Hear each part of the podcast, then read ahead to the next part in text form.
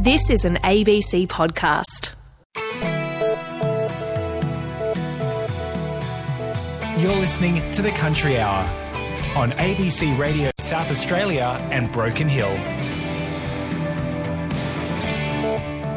Hello, welcome to the Country Hour today. I'm Cassie Huff. With lamb prices dropping, so too has the number of lambs sold, more than a million, according to the Meat and Livestock Australia. And there are a few things behind that. There's a really strong correlation between fewer lambs sold and um, weather impact. Other things could be long harvest periods and some processor availability, but only 6% was attributed to that. I'll explain more on what's driven this downturn in the number of lambs sold. Also, every five years or so, politicians in the United States pass a massive piece of legislation called the Farm Bill. I'll have more on some of what the far reaching consequences of that bill could be. That's coming up in the next 10 minutes or so. But uh, we'll talk about super now because it's remarkable how much these changes to possible changes to superannuation could affect farming. A new term has been introduced into financial circles and it's got farmers worried and that is unrealised gains. The concept has come up as part of the federal government's plan to double the tax rate on the nation's largest super accounts from 15 to 30%. Labor says it'll affect about 80,000 people who have more than $3 million in their super fund. But as David Claughton reports, this includes a lot of people in the farming community, and it's got them and the federal opposition quite hot under the collar. This taxation of unrealised gains is something that never occurs within our Tax Act, and it's going to affect far more than the very small number of people the government indicated. They said 80,000, many, many more. That's Susan Lee, Deputy Leader of the Federal Opposition. She says Labor's policy on superannuation is shambolic. A lot of farms and small businesses hold their assets in self managed super funds and run their businesses through self managed super funds. And in terms of holding assets, the suggestion that you would be taxed on unrealised gains in those assets on the way through before you actually sell them is impossible. And it's not an approach that has ever been taken to taxation law in this country before, and nobody has any clarity, and all we are being told is we'll work out the detail later on. Tony Mahar from the National Farmers Federation is also scathing about the policy. What the Treasurer has done is uh, is demonstrate perhaps a couple of things that he doesn't necessarily care about agriculture or he doesn't understand agriculture, and that's pretty disappointing. $3 million sounds like a lot of money to the average punter. But farmers don't get super contributions from employers. They have to build up their own. And Tony Mahar says self managed super funds are the way they do it. Assets like uh, the property and, and other assets that the business might have uh, can be put into superannuation to make sure that the employees of that farm, if that in, that, in if it is the owners in that case, they're not necessarily um, paying themselves superannuation like a government employee or would or an, a corporate employee. So this, the farm goes into a superannuation account and it does have to build up over long periods of time. So it does take, you know, many years for that asset to appreciate.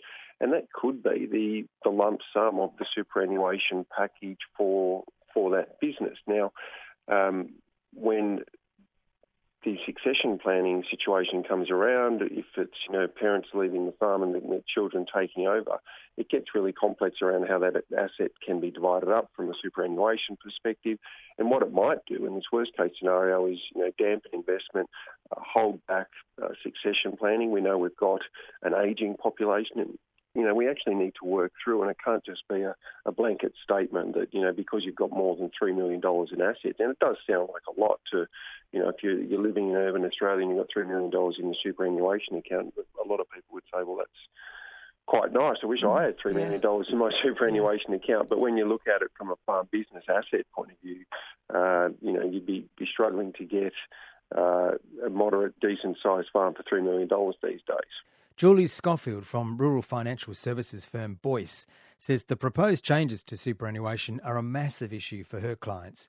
And while most of the publicity has been around the $3 million cap, she told Cara Jeffrey the biggest issue is the new tax on unrealised assets. Here's how she defines that.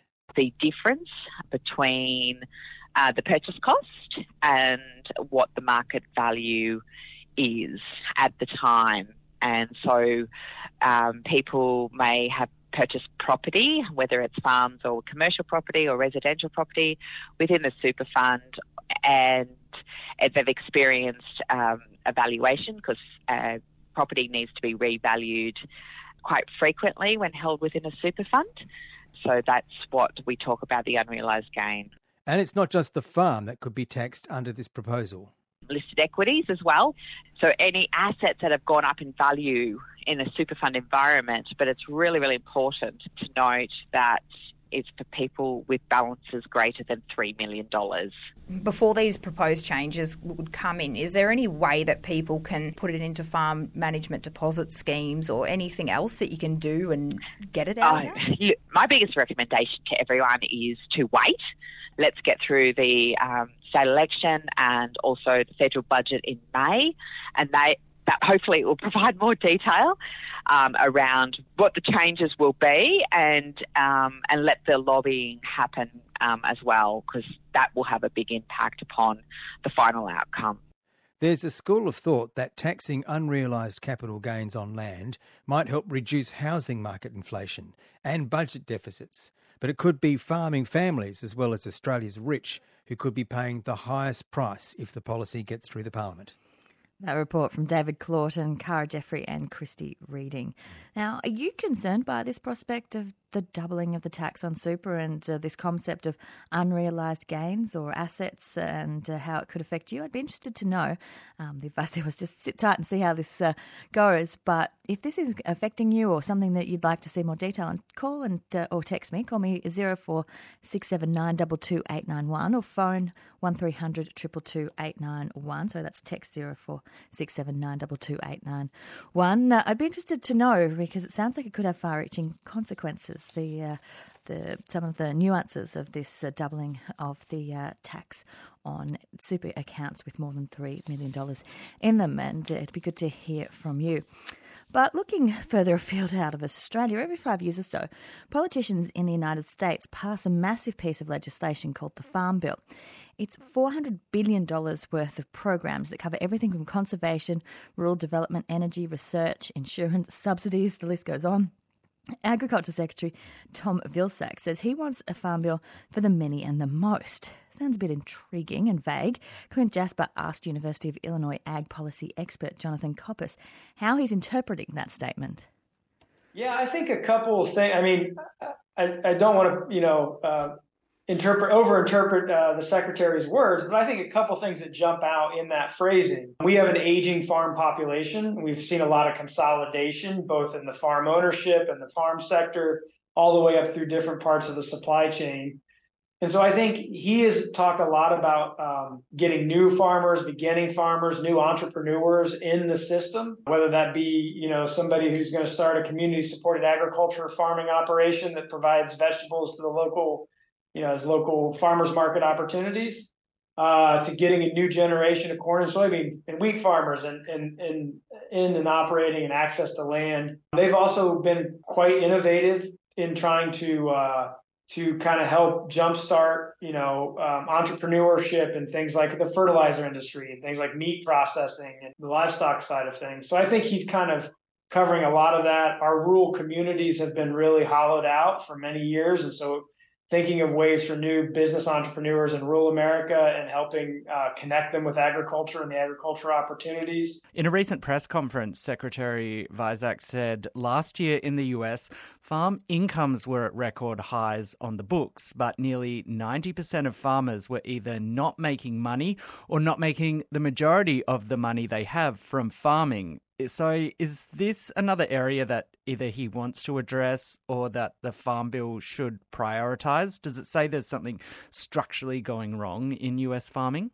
I think probably a lot of the concern we've seen is is in that mid range and in those kind of family sized farms or, or maybe one or two, you know, a couple brothers or or uh, the dad and an uncle kind of thing that farm together that, that have really, you know, had tough goings. And unfortunately, I think a lot of our policies over the years have kind of drifted to be more beneficial to the larger operations and have also kind of contributed to some of that those challenges.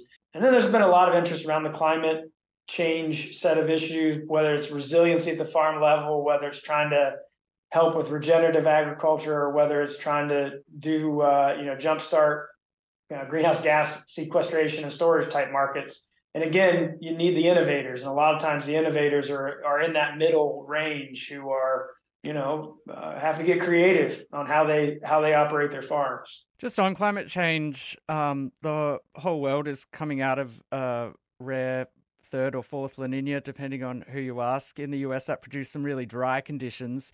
So, will that factor into the size of um, either those subsidies or some of the crop insurance programs, given that kind of the conditions that they're set up for have just played out? Well, I think with our crop insurance program, which is probably our most important part of our farm uh, safety net and support system, I think there's a lot of concern with how drought's playing out over time, how climate change is going to impact that going forward.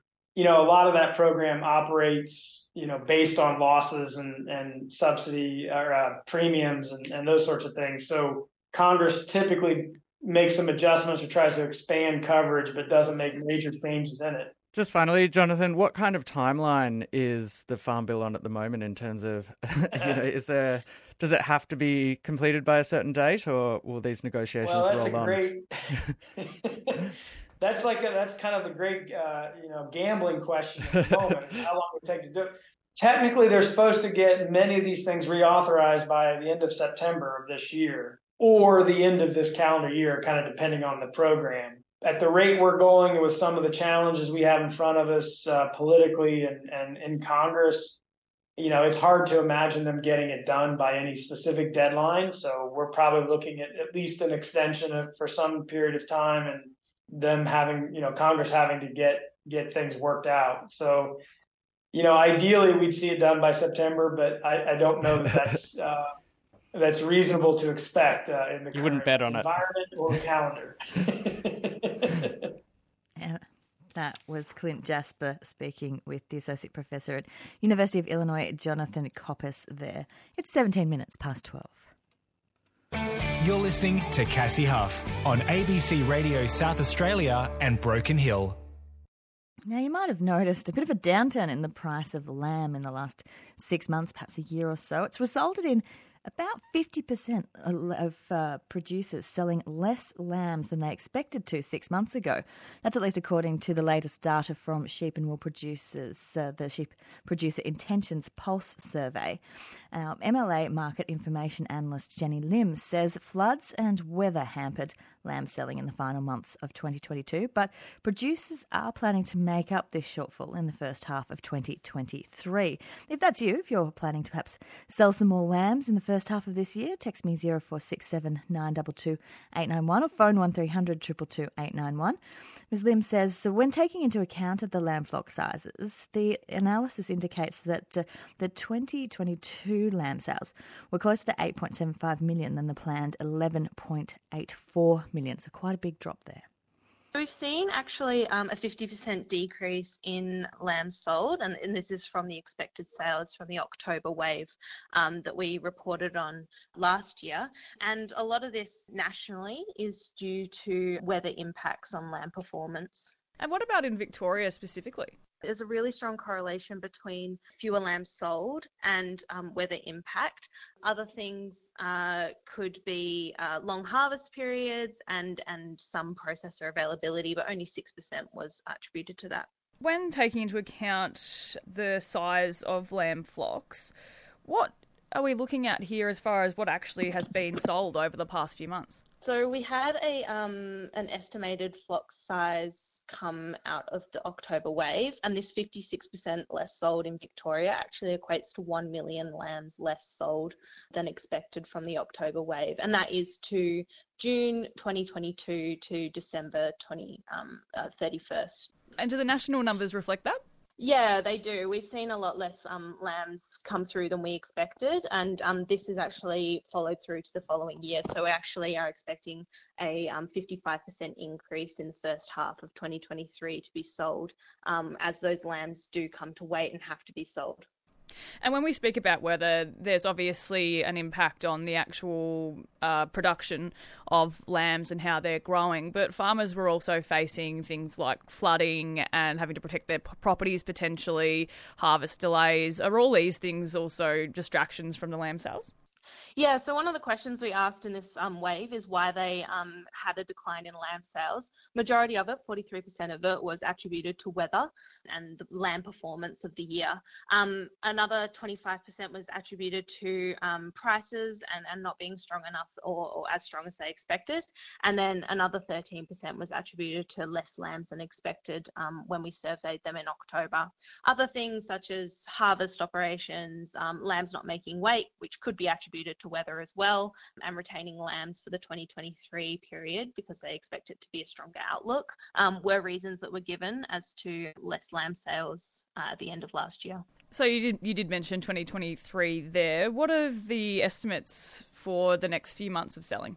In Victoria specifically, 61% expect to sell more in um, between January and June um, than what we saw, what we what they expected in October um, in Victoria, and that equates to 4.2 million lambs, which is up on the October estimate in Victoria, which was originally 2.4 million lambs. So we're seeing a huge increase, nearly 2 million lambs um, expected in the first half of this year. And what about the rest of the country?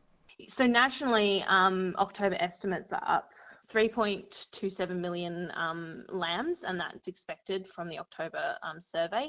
So, what we're seeing is a total of 13.44 million lambs in the first half of 2023 nationally. And what do you predict price wise? We've just been hearing about a fall in prices on the market at the moment. So, are farmers now rushing to sell their lambs at this price, or should they hold out?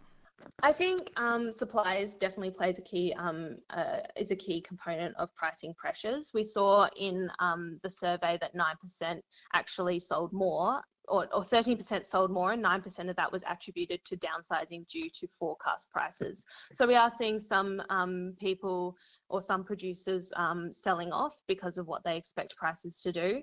In terms of what will actually happen and, and producer intentions will really de- um, be determined by the conditions and, and how producers are feeling about the market. 55% of surveyed producers were actually expecting to sell more lambs in the first half of this year. What can you tell us about that?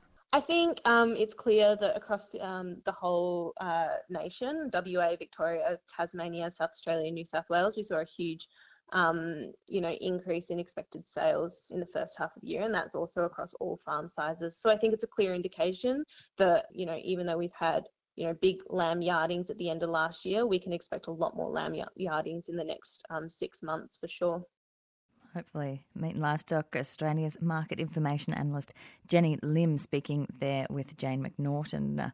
One reason why you don't want to have less lambs is mortality. So, a Mallee sheep farmer wants his peers to get involved in a program from Meat and Livestock Australia as well to improve lamb survival. David Smith from Geranium tells Eliza Berlage about the Towards 90 initiative. Yeah, we're looking at uh, starting a group of uh, towards 90, which is like generating more lambs to sell. Um, we've got a f- sort of a focus farm that we're hoping to get up and running, and you need about five farmers or nine farmers to join in with that group. And there's there's things like uh, um, pregnancy scanning and you know lambing preparation, weaning management.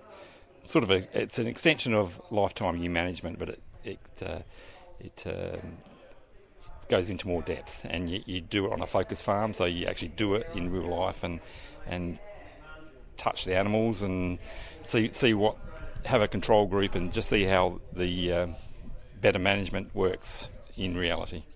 And what would I guess the success of, of this group look like? Yeah, well, it's towards 90, and so that's what it's called. You can look it up on a website anywhere, and um, it's uh, trying to get 90% of your scanned lambs on the ground.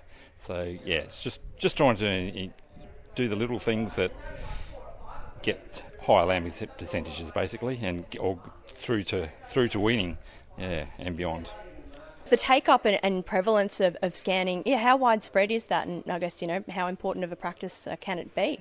Well, I actually think it's very important. Uh, my son actually does it as a job, but uh, the way you do it uh, improves. Well, you can get rid of your dry straight away if you want to, and the other thing is just manage the, your sheep differently by doing the twins and the singles, running them as a as different groups, and then lambing them down in small groups, the twins, and don't worry about the singles. Just uh, leave them normal and uh, just make sure you have the right feed mix for the, the twins to get them up to the uh, so so that they have keep most of their lambs, and that's where you you pick up big gains. How can people get involved with it? Um, well, all we have to do is ring up towards 90, which is uh, it's based out of Hamilton, Victoria, but they were trying to get into South Australia, and um, yeah, they're, they're, keen to get it up and running. So phone number's 03 55 719 001 if you want to get onto that, or just look it up on the website towards 90 and just register your interest, and they'll, they'll get the groups organised and coordinated, and yeah, be fantastic. So it's about I think it's two hundred and twenty dollars to to do a, a module. So yeah, if you can do that, that's over three sessions, and you actually follow it through over the over the season. And something I've heard is that scanning um, can uh, give better returns as well. Well, yeah, definitely because because you get more lambs. Um, and you know you know what you're producing, and you can see where your losses are too, so you can improve management in future years, and and maybe work out how to optimise everything. So yeah, geranium sheep farmer David Smith speaking to Eliza Berlage. And for more information about the Towards 90 program, you can jump online, go to towards90.com.au. It sounds like uh, some good work being done there to uh, reduce the mortality of lambs, which uh, I'm sure people are, keen to do, uh, particularly if you are only selling half the lambs, the number of lambs at least, that you were expecting to, uh, based on uh, six months ago with all those effects on um, the the whether you're going to see a lamb, whether it was floods or weather, or perhaps just that late harvest that also affected uh, that as well. Now we'll uh, head across to the Bureau of Meteorology. It's uh, certainly uh, seeming a lot more uh, autumnal at the moment when uh, it comes to weather. Still pretty clear, but I will be heading to Lucindale on Friday. So uh, hopefully we've got some good weather there to catch up with you while we're there. But uh, Hannah Marsh is with the Weather Bureau today. Good afternoon. Good afternoon. What what's coming up weather-wise? Well, we're in a period of settled conditions at the moment, so we're looking at some uh, dry days, but there is a trough which is producing some uh, higher cloud across, uh, it was western parts of the states this morning. It has moved over eastern parts uh, now, and it should continue to clear during the day. Other than that, uh, we're really looking at, yeah, like I mentioned, dry and sunny conditions. It is warm to hot, grading to very hot in the far northwest, and uh, the winds are generally light to moderate southeast to northeasterly and fresh at times about the coasts with uh, those afternoon sea breezes. Then tomorrow there's a chance of seeing some isolated fog patches, particularly about the southeast uh, of areas of the state. But again, we're looking at a dry day. It will be partly cloudy in the south, but remaining sunny in the north. And uh, then as we head to Thursday, we've just got a weak front which will clip the southeast of the state, and that'll see some shower activity in the southeast. There's just a chance of seeing a spot or two further north about the southern southern agricultural area, but not expecting much associated with that little system. And uh, then on Friday, we've got a trough that we're expecting to develop in the west of the state. The winds will become uh, fresh uh, northerly ahead of it, so we're looking at temperatures increasing into Friday and also Saturday as this system moves across the state. But at this stage, we're not expecting much in the way of rainfall associated with this system. Thanks so much for that. Hannah Marsh there from the Bureau of Meteorology. In the far west of New South Wales, the upper western is going to be sunny tomorrow. Overnight temperatures are getting down to 18 degrees, but the daytime temperatures reaching the mid to high 30s. So, uh, some pretty typical early autumn temperatures there. Lower western again sunny Overnight down to 15 degrees, and the daytime temperatures are going to reach the mid to high 30s. So, uh, still rather warm there in the far west of New South Wales. We've got more to come on the Country Hour, including catching up with a winemaker who is keen to head over to Germany for the ProWein uh, exhibition. It's one of the biggest in the world. We'll hear what he makes of uh, the opportunity to head there. But uh, that and more is coming up in the next half hour as we approach 12:30. You're listening to the Country Hour. For more stories from across the country, go to abc.net.au slash rural. On ABC Radio Adelaide, South Australia and Broken Hill, this is Cassie Huff. Cassie Huff. Hello, it's great to have your company today and this Tuesday. I hope you had a lovely long weekend. Uh, as South Australians, uh, we're very proud of the wine that's produced in this state. Perhaps you were able to get to a, a winery or, or, catch up with some friends over a glass of wine over the uh, long weekend. Well, now a $26 bottle of Clare Valley Chardonnay has just won the title of Best Drop in the World. It's quite the accolade. I'll tell you a little bit more about it soon. And China is radically ramping up their abalone production through aquaculture. So, what does that mean for South Australia's wild caught abalone? The demand then for the wild product, which is still held in the highest regard, is still strong. And that is really where we have to focus our attention, is to ensure that we remain at the, the, the top of the uh, hierarchy a lot more abalone coming on the market with the, this Chinese aquaculture program. So I'll have more on that up next. But first, Matt Coleman has the latest in the news headlines. Good afternoon. Hello, Cassie. In the news this afternoon, the Foreign Minister Penny Wong says the construction of nuclear powered submarines in her home state of South Australia will transform it for decades to come. Under the AUKUS plan, Australia will buy at least three American manufactured nuclear submarines and build five new UK design boats featuring US combat technology into the 2050s. Construction of the new shipyards required to build the AUKUS class submarines is expected to start this year and will require 4,000 workers. South Korea says the North has fired two short range ballistic missiles off its east coast this morning. It comes as the South and the US conduct their largest joint military drills in years. Yesterday, North Korea announced that it had test fired what it called two strategic cruise missiles from a submarine. And the head of the peak body representing retailers says a recent increase in shoplifting is not a surprise. Retailers say shoplifting is on the rise and claim it's hitting them hard as they try to control increased running costs. The CEO of the Australian Retailers Association, Paul Zahra, says that he's seen this before when the economy had worsened. More news at one o'clock. Thanks for that, Matt Coleman there now. The chair of the Abalone Council of Australia says he's not worried about this increase in abalone aquaculture in countries like China. Jonas Woolford believes there's still a place for wild caught Australian abalone even though China's aquaculture tonnage has more than doubled in the last few years. Mr. Woolford has recently returned from New Zealand, where he attended the International Abalone Symposium, which was held for the first time in five years due to COVID. And he said it was interesting to see an increase in abalone aquaculture since the last time they met. Aquaculture is where the numbers really start to become eye watering. China itself so five years ago, when the conference was actually held in China, they were looking at around 140,000 tonne.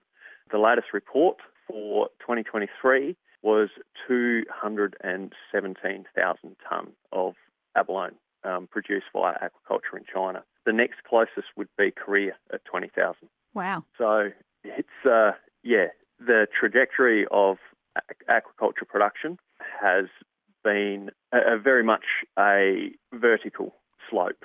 What does that mean for wild catch abalone here in Australia and, and, those markets that they would usually sell to, particularly in, in China? That is a very interesting question and one that we thought would mean we would get swamped out of the market as there would be so much aquaculture product available. However, even um, a presentation from China in the marketing space had shown that it had actually worked in our favour for the wild product, where it now made abalone more available to the population. And, you know, we, were talking a population of what, about 1.3 billion people.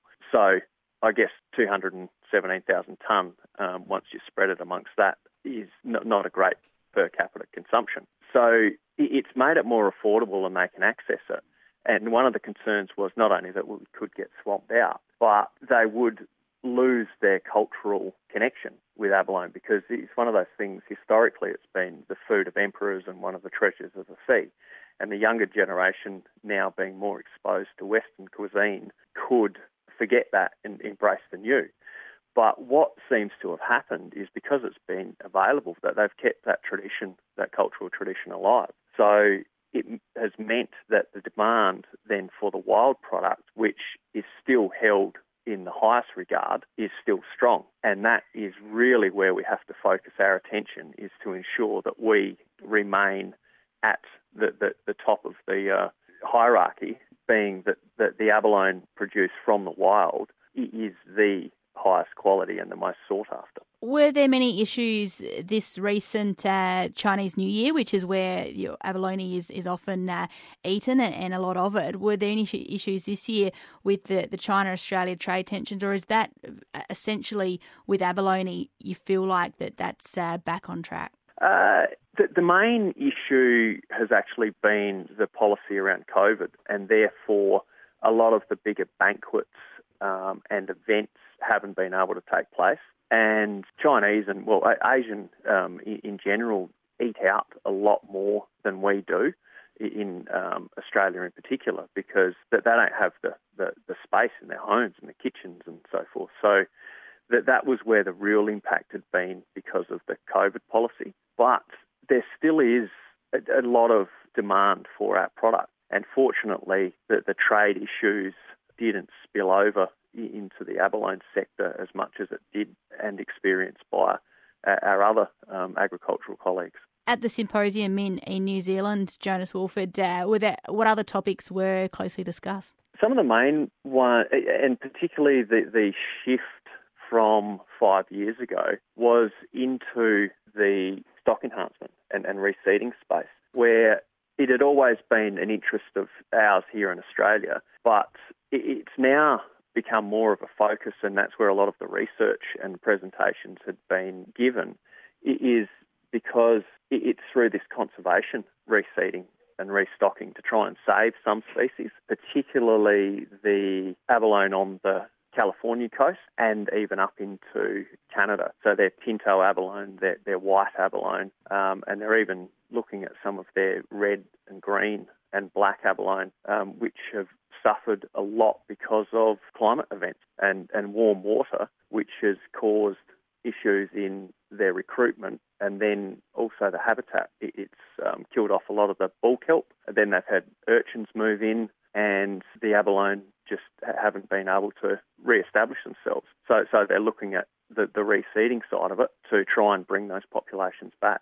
Is that something that uh, needs to happen here in Australia? I very much believe that we need to be on the front foot. The reality that we face is that we're going to experience more climate extremes as we see on land because it's not it's much more visual.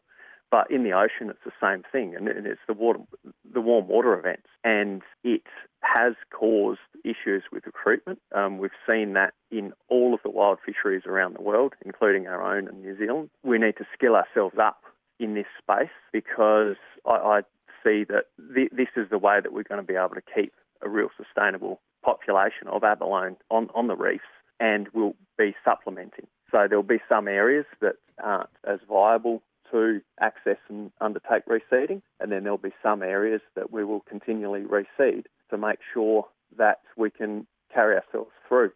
It's building resilience into the fishery, really and I think that's going to be the way of the future. The, the other thing that stood out was aquaculture, um, particularly in South Africa. They're seeing the reseeding as a way of finishing off their process, where that they can't grow them out to the size that they would like on land and in the farms. So they've been undertaking reseeding to get the the abalone, the um, to a larger size, which therefore brings a higher value and separates them from the mass of aquaculture product that's coming out of China and um, South Korea.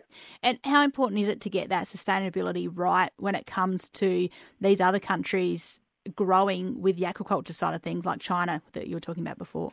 I mean, it's a huge, a huge part of it where we need to now join together the aquaculture and the wild harvest side of it. I know there's been issues in the past, particularly in Victoria, where um, it's speculated that it was well, it was basically it did how uh, did occur. The abalone viral ganglioneuritis ended up from a farm into the wild stock and has decimated their stocks. It, it flared up again recently, which caused another uh, mass mortality event. However, the same practices of the farms have improved a great deal. So they've managed to stop that from reoccurring. And it's going to be a continual improvement process as well. Like it's one of those things that just because that issue had been addressed, it, it's no need to just stop there. They have to keep improving. And then the stock from the farm, we can take with 100%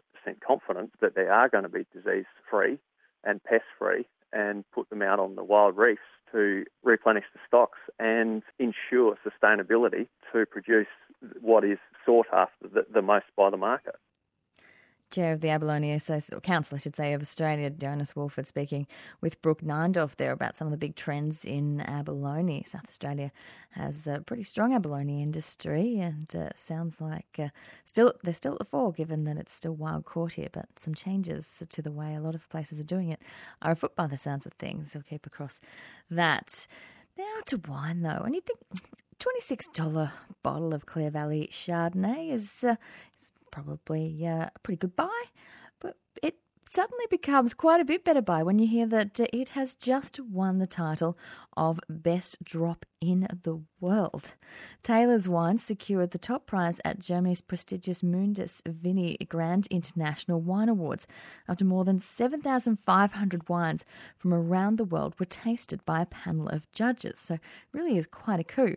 Mitchell Taylor, who is the managing director of Taylor's Wines, says the team worked very hard to perfect the bottle were over the moon. It really highlighted all the hard work we've put in to create this wine and this blend, particularly too with some of the, you know, difficult conditions that we've had over the last four years within the industry, particularly when it has come to drought. International markets like China have been cut off in the past. So to be recognised on the international stage like this, we really did feel um, quite humble but also uh, really, really excited to celebrate over what, what has been, you know, trying conditions over the last two to three years.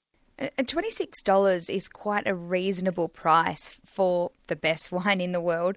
How important is it to you to have an affordable price tag on your wines? Yes, it's extremely important for us to have an affordable price point because we really do pride ourselves on not only offering high quality wines, but excellent value for money so that most of our customers uh, are able to uh, find them widely distributed and available throughout Australia and in our key export markets. So it has always been an essence of, of, how the business operates. My father always used to say that that we really want to have great table wines that we're able to share with most of our customers. Australian wineries collected a total of 43 gold medals uh, at the global event, and all of those were from South Australia. Why is South Australia front and centre on the world's wine stage at the moment? I think it's because South Australia is so important when it comes to production within Australia. We make about 60 to 70% of all Australian wine, and it's really our cool climate regions that really have the great quality and distinctiveness. And we have great diversity across South Australia from the deep southeast of Coonawarra all the way up to the high altitude Adelaide Hills to our own Clare Valley, where our family vineyards are from. So I think with great quality and diversity across all these regions, they really have the fruit driven flavours that really are noticed on the world stage. And how is the outlook for vintage this season? How is it shaping up? Yeah, the, the outlook for vintage 2023 looks very promising We've had really good winter rains within our Clare Valley vineyard. We've had nice runoff, so there's nice moisture in the subsoil. We had beautiful flowering conditions, so we had very good fruit set. Uh, and it's great. I've just been in the vineyard tasting the grapes, and the flavours are certainly starting to come forward, and the actual bunches look beautiful. So we're really looking forward to a very promising uh, vintage here in the Clare Valley, and, and also from uh, some of the other regions where we source some fruit, we're getting some very high quality fruit coming um, across our weighbridge. And focusing on exports at the moment and market, how is all that going? Yeah, the, the export markets are starting to show some green shoots. We're seeing some good little opportunities in, in parts of Asia and some of the um, smaller markets there. And we're also getting quite a bit of interest on the quality side in North America, particularly Canada and the USA that are liking our full-bodied red wines. They're, they're really uh, after our uh, Shirazes and Cabernet Sauvignons. And we're also opening up some new accounts over in the UK and also Europe. So this particular international award won in Europe will really help us uh, build on that momentum and improve the distribution and the marketing effort as we start to get the word out about the quality of our Australian wine. Managing Director of Taylor's Wines, Mitchell Taylor, speaking with Demetria Panagiotouris. And congratulations, that is a very big win, a feather in your cap there. And uh, speaking of South Australian wine on the world stage, Riverland Wines are going to be showcased this weekend at the world's largest international trade fair for wines and spirits. Yanni Katouzis from 68 Roses is one of five wine producers heading to ProWein in Germany. He says he hopes representing the region in Europe will open up new export opportunities to address the red wine glut in particular. Oh, it's an amazing opportunity as a winemaker from the Riverland to showcase our wine to the rest of the world, uh, which is literally what's going to be there this weekend in Germany, Dusseldorf. So super, super excited. Uh, what are you hoping to achieve out of this? Are you hoping to uh, increase your export opportunities?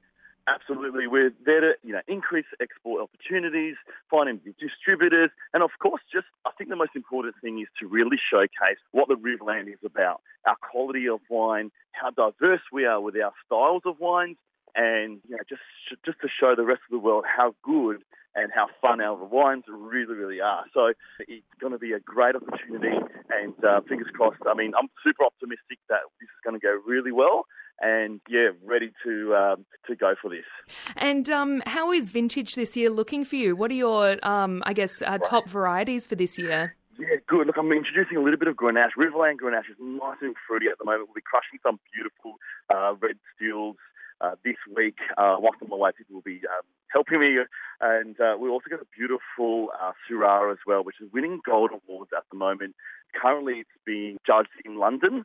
So we're hoping for a really good result there um, in the next couple of weeks. That's probably one of our two exciting varieties at the moment. The red wine glut um, that we, I guess, the, the Riverland is facing at the moment. How are you, I guess, managing this? Are you still, are you finding ways to, um, you know, get your product out there yeah. and reap the, I guess, the rewards of your massive efforts? Yeah, look, I think that's one of the major issues we, we are facing in the Riverland and growers are facing at the moment is this huge issue. And this is why I want to travel overseas. I want to find, and together with the other Riverland winemakers and Riverland Wine, Lyndall Rowe, to find opportunities to grow our market to other parts of the world. So it is going to be a difficult one, but people you know have to really hang in there, try and get as much support as you can in the next year or so. But hopefully uh, there will be a light at the end of the tunnel going forward with the red wine glut at the moment. Hopefully, it is causing a lot of grief. That was 68 Roses, one producer, Yanni Gattusa, speaking with Sophie Landau. It is 12 minutes to 1. On digital and on mobile. ABC South Australia and Broken Hill. A growing number of wineries are using a piece of equipment uh, called infield sorting this vintage.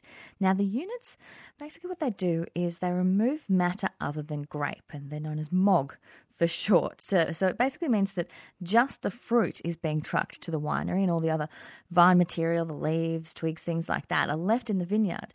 And Kelly Hollingworth went out to check out this new machine.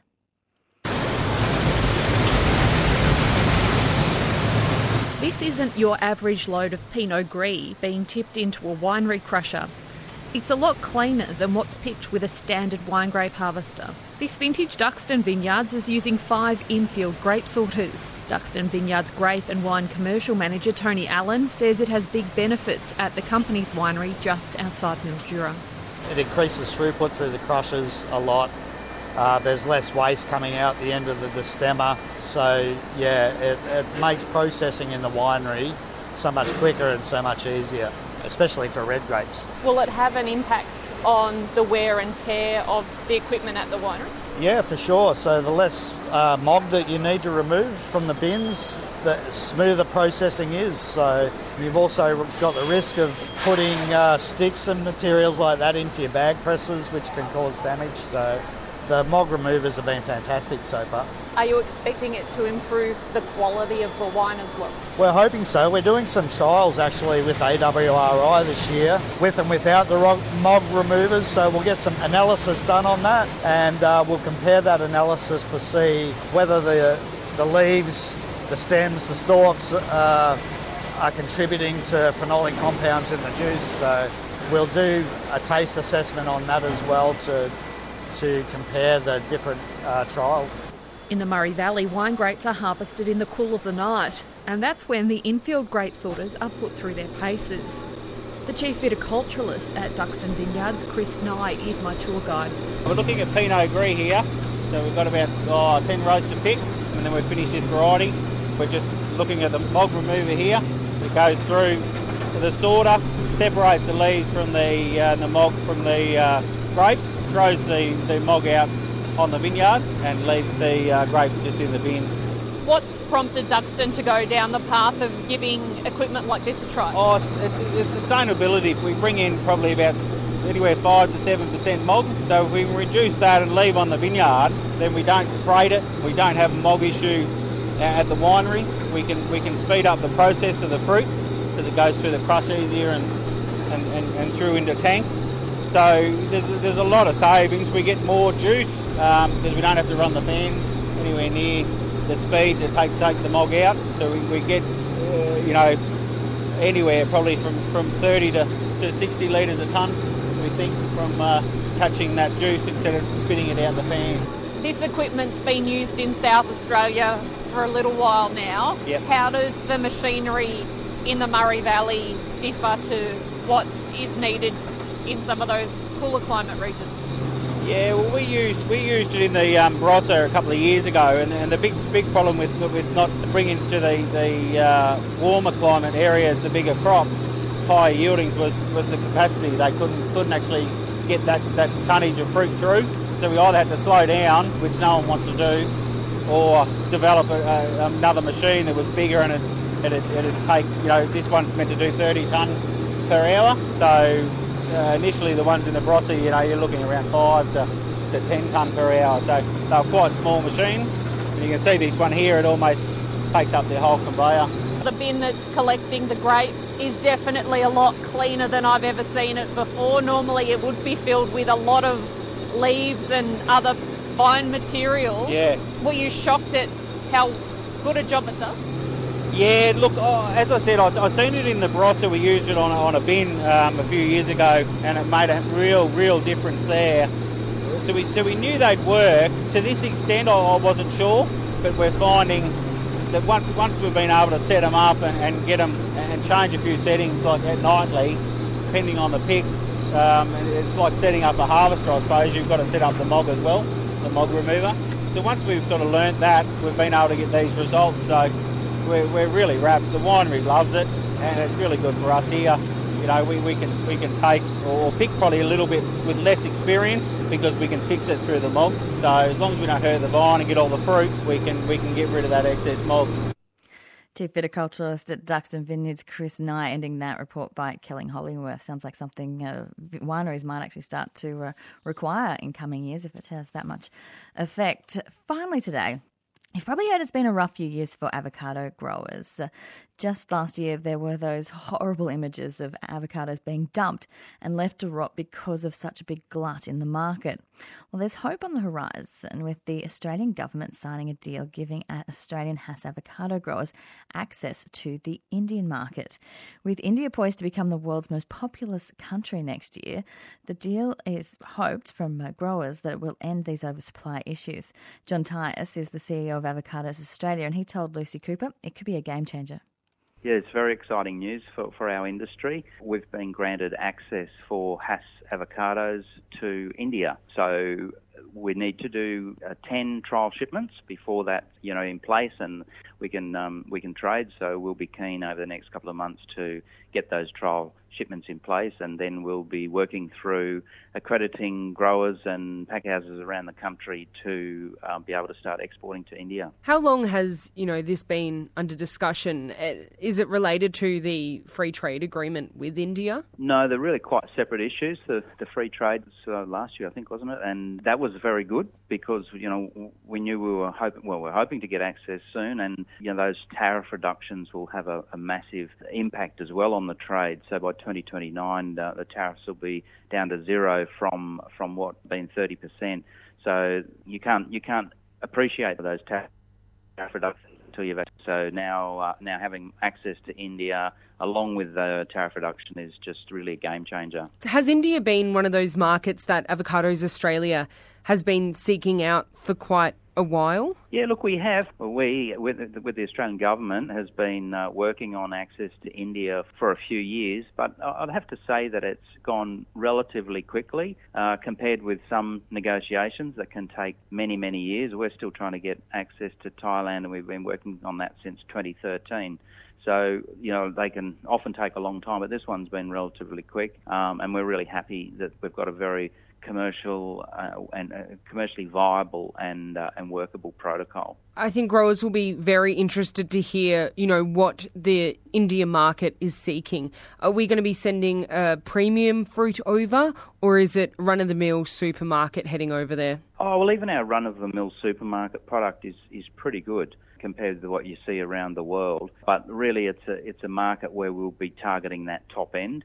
Uh, you know, there's a lot of people in India, nearly 1.5 billion people. Uh, if we can get 1% of people to buy Australian avocados, that's you know that's a market of 15 million people. So we'll definitely be targeting uh, that top end. But you know, we, we produce a, a, range of, of products in terms of sizes and, and quality, and uh, you know, we'll be our exporters will be exploring whatever opportunities there are in, in that region. With a potential glut, another one on the horizon, is this going to help ease those dumping issues and, and really find a new home for them? Yeah, so our production in Australia has been rapidly increasing for the past few years and it'll continue to increase simply based on the number of trees that have been planted over the last five to 10 years. Uh, and simply our Australian market won't be able to consume the volume of avocados uh, that are that are coming. And you know we've known that for a while, and that's been why we've been working on trying to open these new markets. Traditionally, our main markets have been Singapore, Malaysia,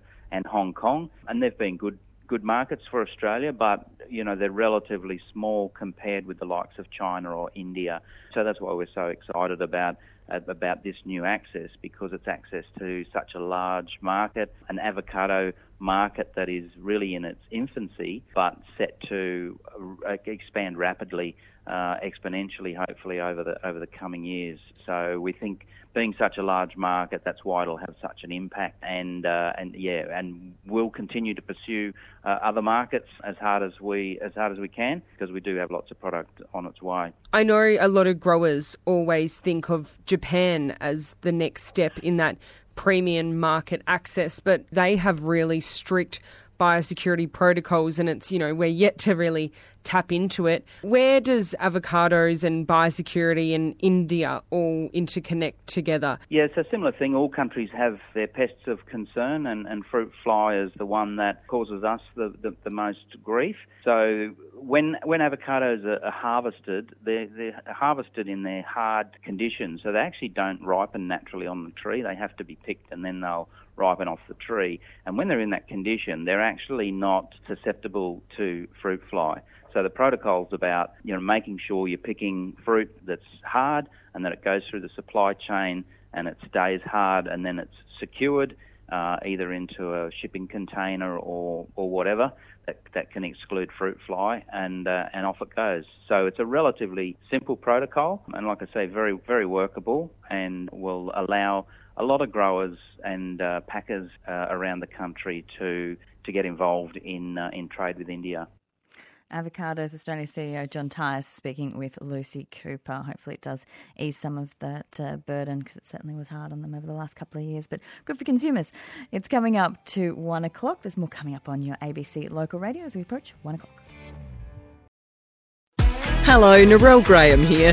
Join me for late afternoons. You'll get a laugh as well as all the latest news and current affairs. Weekdays from 3:30. Narelle Graham on ABC Radio South Australia and Broke. Discover more great ABC podcasts, live radio and exclusives on the ABC Listen app.